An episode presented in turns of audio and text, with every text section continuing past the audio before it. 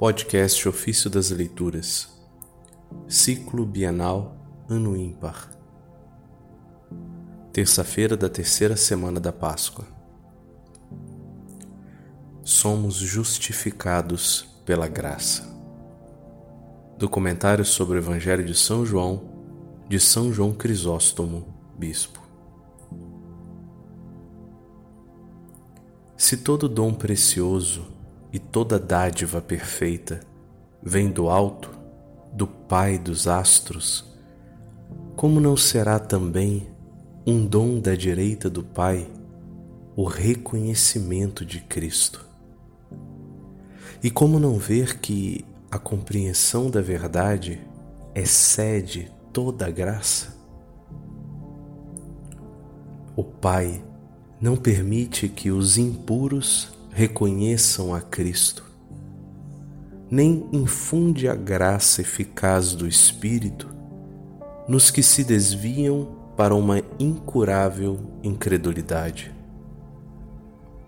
Pois não convém que se derrame na lama o unguento precioso. Por isso, o santo profeta Isaías prescreveu para os que quisessem aproximar-se de Cristo, que primeiro deveriam purificar-se pela, pela prática diligente de qualquer boa obra. Ele disse: Buscai o Senhor enquanto pode ser achado, invocai-o enquanto ele está perto. Abandone o ímpio o seu caminho e o homem injusto suas maquinações. Volte para o Senhor, que terá piedade dele. Volte para o nosso Deus, que é generoso no perdão. Isso está em Isaías capítulo 55, versos 6 e 7. Vês como afirma ser necessário, antes de tudo, que se abandone o caminho antigo, afastando-se dos propósitos iníquos a fim de alcançar o perdão dos pecados, evidentemente pela fé em Cristo? Porquanto fomos justificados, não pelas obras da lei, mas pela graça que dele provém dele que do alto esquece os nossos pecados. Dirá talvez alguém: o que o impediu de esquecer-se e dar o perdão também aos judeus e a Israel como a nós?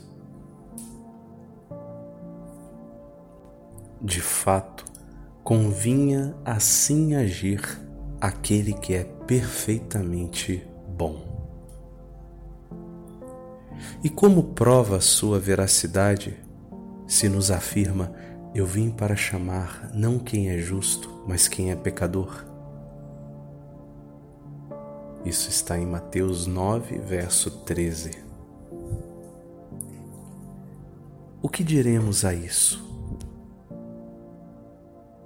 Somente aos israelitas, em primeiro lugar, se destinara a graça do Salvador pois foi enviado, como afirmou, unicamente para as ovelhas perdidas da casa de Israel.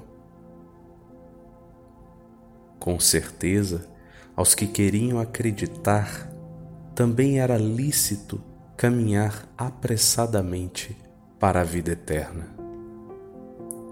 E os que tinham vida pura e procuravam a verdade eram guardados para a salvação por meio da fé, com o auxílio da graça de Deus Pai.